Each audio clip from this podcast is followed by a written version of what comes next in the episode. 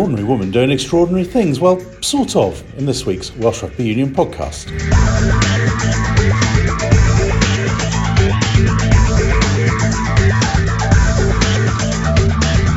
What does rugby give you when facing the most severe conditions on the planet in one of the hardest challenges around?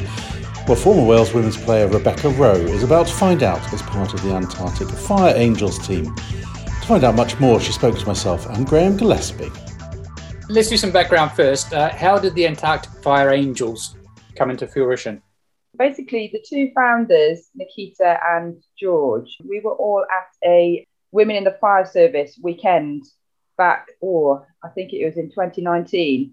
And the keynote speaker there was a woman called Sophie Montague, and she was part of the Ice Maidens team, so an all female army team that had gone to Antarctica and done a similar expedition what we're going to do. And basically, she talked about it, and they were both massively, I was there as well, actually, they were massively inspired, and so was I, um, to the point where they decided, well, a, a firefighting team has never done it, all female team as well, and emergency services um, have never done anything like this. Why don't we do it? So that's where the idea was born. And then, sort of a few weeks later, they both went to their fire services to George is South Wales, and um, obviously Nikita is London. And basically, kind of, I was in a, a group where we all kind of do like a venture racing type things. And she just put it out there on the group, you know, I've got this idea. Does anyone fancy it?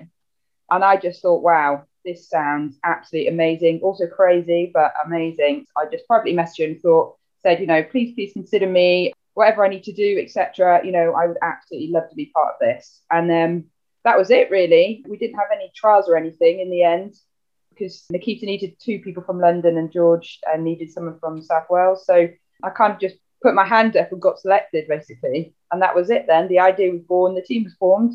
And yeah, and here we are now basically. And am I right? There's six of you going, isn't there? Five of us now. Five. Yeah, there was six of us, yeah. but um, unfortunately, one of the girls had to drop out for. She's got two um, two young children, and um, so um, for family reasons, um, I think she was finding it really difficult, basically, to to fit everything in because it is a big pull on everything and life. So um, yeah, just the five of us now.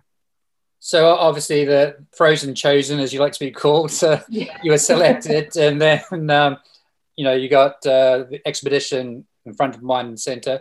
How big a setback was COVID? Because obviously you can't train in lockdown or anything like that. So was that a huge blow to you guys training for this huge event? Yeah, it was. There has been a few advantages to it actually, but for the actual training, yeah, we had trips planned to Norway this year, and sort of last year we had some trips to Snowdon. So basically, doing sort of expedition stuff that we need to do in order to be um, fully prepared to go. So we've had to postpone all of those, which has been obviously quite frustrating. And also because obviously the three of us are from London and the other two from South Wales, so you know, we don't see each other all the time. So we had lots of trips planned to meet up to do, you know, team, obviously just as a, as for team dynamics as well, to meet up and train together. So obviously we weren't able to do any of that. So it has been challenging, I would say, I think, in terms of trying to get us all together because it hasn't happened. I don't think we've all been together now properly since last February, I think, so over a year ago. So it's been challenging. There's been a lot of Zoom calls and a lot of um, WhatsApp texts yeah, and chats. Yeah, like everyone else, I suppose. Yeah. But I think, you know, we just have to get on the training on our own, basically, the physical stuff. So, you know, pull, tire pulling, lots of long walks, obviously, then the stuff in the gym, weights and things. So, yeah, it's just been a lot of um, alone training. Because I'm going to say, how do you actually physically prepare for something like that? Because it's not mm. as if there's a local field you can go and pull an 80 kg sled to train or practice, is it? So no, there's not. But you know what? There is a local feed for us where we pull car tires around, which is kind of so basically it, it's similar to pulling a sled. You know, the car tires aren't as heavy as the sled will be, but because of the friction that they cause, it basically kind of simulates that. And that is probably our main bit of training, really, obviously in this country as well, being no snow. So we literally strap two tires together to a harness, we put that on, and we just walk around the countryside pulling tires for hours. We look like absolute crazy women, but um, you know, it's really effective and it's actually quite hard to work. So that is kind of our main sort of body of the training and will continue to be, you know, even more as we get closer to the expedition. And we have started skiing on sand. So um, when we went to Scotland um, a year last February to do cross country skiing to learn how to do it, the guys up there said you are able to do it on sand. Not many people have done it, but there, there is a possibility. So this year we managed to um, source some cross country skis and decided to give it a go. So a couple of weeks I was down on Barry Island Beach skiing up and down on the skis. so me and George, one of the other girls, and it worked actually. It was really good. It wasn't quite as good as, as snow, obviously, but it actually worked quite well. So that's a, a good avenue for us now to be able to sort of do the actual, you know, motion of skiing and kind of just get used to plodding along, pulling a tire, skiing on the beach. So that's another way we've kind of adapted to not having any snow as well. I think so. Just rewind a couple of clicks. Did you say you've got to learn to ski before you even do the expedition? Yeah, that's right. So we're all complete novices in terms of um, Nordic skiing and and expeditions. Really, yeah, we are all novices. So we've really thrown ourselves into the deep end, definitely. So on the website antarcticfireangels.co.uk, it says mm-hmm. We're going on an expedition to empower women and tackle the stigma around mental health. Why is that personally so important to you? Well, I think you know, being in the emergency services, I've only been in fire service for three years. You do see some horrible things, unfortunately, and I, you know, have a lot of colleagues that suffer from PTSD and just dealing with past things they may have seen. And I think it's just really important to realize that you know you, you can talk about these things and you shouldn't be ashamed or embarrassed or feel like you can't. You know, it needs with mental health, it needs to be okay to not be okay and just talk about things because I think that's the only way you know that people can can really sort of get out of maybe the hole they're in or past they've tried to, to put behind them. So I think it's really important that we we just try and get out there that it's absolutely fine, you know, if you don't mm. feel great or, you know, you, you you've struggled with some things to just talk about it it, you know, it's just it's really it's like having a physical illness, having you're not feeling quite right mentally, it's there's no shaming it at all. And that's you know, that's a big thing certainly in the emergency services that, you know, we're trying to push forward.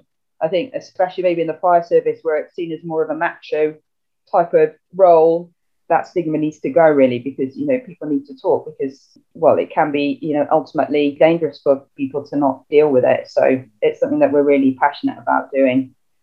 Definitely. I mean, yeah. five women doing something unthinkable. That's got fly on the wall documentary written all over it, hasn't it? Well, yeah, we you know you know what we would absolutely love to um, document, you know, everything that we're doing and have someone come and film our expedition and, and also like the run up as well to the expedition because I think that's probably one of the exciting things as well. You know, seeing the ins and outs and the, the struggles and the the wins as well, ups and downs. I think it would be so interesting for the public to see. And also, if we can get a documentary, we're going to push that message that we want, you know, and also about we're an all women's team. So, you know, trying to just push the message out that women are capable of anything. You know, we can do everything if you want to do it. And I think we need to be visible. And I think having a documentary and being more in the public eye will certainly help in that. You mentioned uh, being an all women's team. It's not the first all women's team you've been involved with, obviously, of Wales rugby. How do you look back on your 19 caps with Wales? Oh, absolutely amazing. You know, when I started playing rugby, I just retired from rowing because I'd been injured, and um, I started playing just because you know I was Welsh. I loved the sport. I'd always wanted to play it. Just for me, it was just a bit of fun, and I could stay competitive, fit, and healthy. And then to get into the Welsh team was a real, you know, it was a huge bonus for me and a surprise because it wasn't something I'd thought about doing um, previously. So I think every day that I was in that team and playing and training with the squad and, you know, being able to tell people I was, you know, Welsh rugby player, it, was just amazing. It was almost a dream, you know. I just absolutely loved every second of it because it was something I'd never thought I would end up doing. And it's an absolutely brilliant sport, as we all know. You know, it's the, the nation's favourite in Wales. So to be able to say you played for the country doing that sport, it was just brilliant. You know, I had I played with some awesome players. I played against some you know, absolutely amazing teams, best teams in the world, New Zealand, England, France. I got to go to the World Cup. I um, played at three Six Nations. So it was absolutely brilliant. You know, I had an absolutely amazing time. What would you say was a personal highlight? Oh, I think definitely, um, yeah, well, obviously beating England in my first Six Nations game. And that was actually my first cap that was amazing because you know obviously it was my first game. I didn't really know what to expect either, and so to beat England on that first game was brilliant because they are the ultimate enemy for us in Wales. Yeah. But I, think, I do um, maybe remember a few tears from that game though. Is that right? Yeah, yeah. Unfortunately, I got injured in that game. Yeah, I did my shoulder, so um, I was absolutely gutted that I had to get dragged off the pitch. I was, you know, it was absolutely devastating for me at the time, I think. But I, luckily, I carried on to play all the other games in the Six Nations. And I think the following year we beat France. That was another real highlight as well, because that was the Tuffle game, beating France at home. Then I think the, the probably the, my best one was just playing in the World Cup. It was just such a great experience. And to play against teams like New Zealand and Canada, where, you know, we, mm. in the women's game, you don't get to play against teams like that very often. So it was just such an awesome experience. So, uh, is there anything you can take away from rugby which will get you through some dark times coming ahead? Because there are going to be some dark times in, in Antarctica, aren't you? Because you're what? Going coast to coast, 1900 kilometers, pulling 85 kg supply sleds and temperatures that could get as low as minus 50. So, is there anything from your rugby that might pull you through those dark times, do you think? Oh, definitely. I think just you know when you play rugby you've got to be pretty tough and hard i mean most, most of us play rugby with injuries constantly and i think just that kind of the grind and maybe just having that low level sort of aches and pains um, that you experience when you you know when you're playing a game week after week you just that just kind of becomes the norm and i feel like in antarctica after a few weeks of just constant skiing every day i feel like that's probably going to help me mentally definitely just to kind of draw from those times and those experiences and know that I, you know, I made it through. I was all right in the end. You know, everything was fine. So, and I think just the resilience maybe as well that I've got from, you know, the all the training and the traveling as well to Wales when I was working and living in England. And when things weren't going so well in rugby as well, you know, say we, you know, we were down, we were losing badly, or just pulling on the experiences from that when it comes to being Antarctica, I think will be huge for me, definitely, because there is going to be, like you said, there's going to be a lot of ups and downs, definitely. Maybe more downs, I think, along the way, because we're going to be out there, what, three months probably. And it is going to be the same old thing every single day. So, yeah, it was definitely going to help. And also, I think the team dynamics, because there's five of us, and it is just the five of us for three months. So, I think just having the tolerance and being able to deal with different personalities and people, I think will really help me. On your website, it says the tagline is ordinary woman doing extraordinary things. Um, mm-hmm. You've swum for Wales, rowed for Great Britain, picked up a silver in GB women's fours at the Cervided Lucerne World Cup Regatta. You played for Wales in a World Cup. You've beaten England, one of the few times that England have been beaten. Uh, what else have you done? You've won numerous world championships in surf lifesaving, became a firefighter at 37, you're having us on, aren't you? You're not a ordinary woman. You're a superwoman, aren't you? Yeah, you say that, but you know what? Like, you know, I still, you know, I am still an ordinary woman. You know, I still have to do the washing, cook the food, you know, put the bins out, like deal with the new puppy. Still just doing like ordinary things. I just happen to, you know, want to try and push myself and challenge myself further. And I think I was lucky growing up. My parents really gave me the confidence to just do that and don't worry if you fail or, you know, just get on with it. And I think, you know, that's what hopefully this will just kind of inspire other women maybe to realize that, you know, just give it a go, basically. I think is my mantra in life, but just giving it a go. And, you know, luckily I've been very successful. But um, I think, yeah. The only other thing would be, I suppose, what do you make of looking at the Wales women set up now and potential one day it could go professional in Wales, maybe a bit uneven with England and France at the moment. What do you make of what you watch now compared to when you were playing?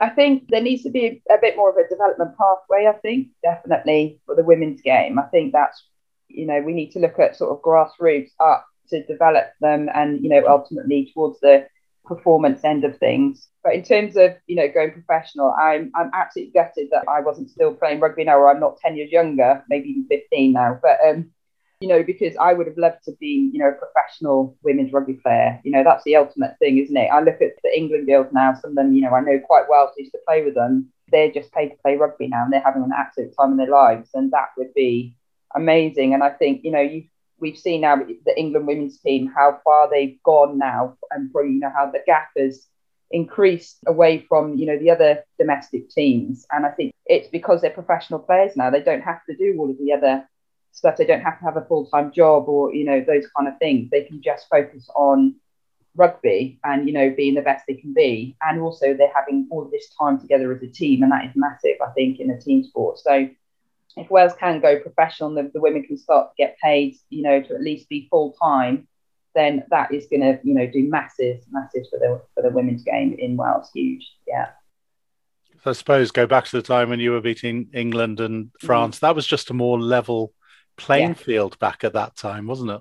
Yeah, definitely, definitely. And you know, it's really interesting. I could, you could start to see the gap starting to move while I was still playing in my last kind of year or so. You know, certainly England, sort of the year before the World Cup started, they were being paid full time. I think at that point, and you could really see the difference in just the time, you know, the hours that they had together. I think as a team, you, you know, and they were really starting to pull away from the rest of us you know, from Scotland, Ireland, and Wales. You could definitely see that. And um, I know France, they're a bit kind of semi professional. Some of them are full time, some of them are not.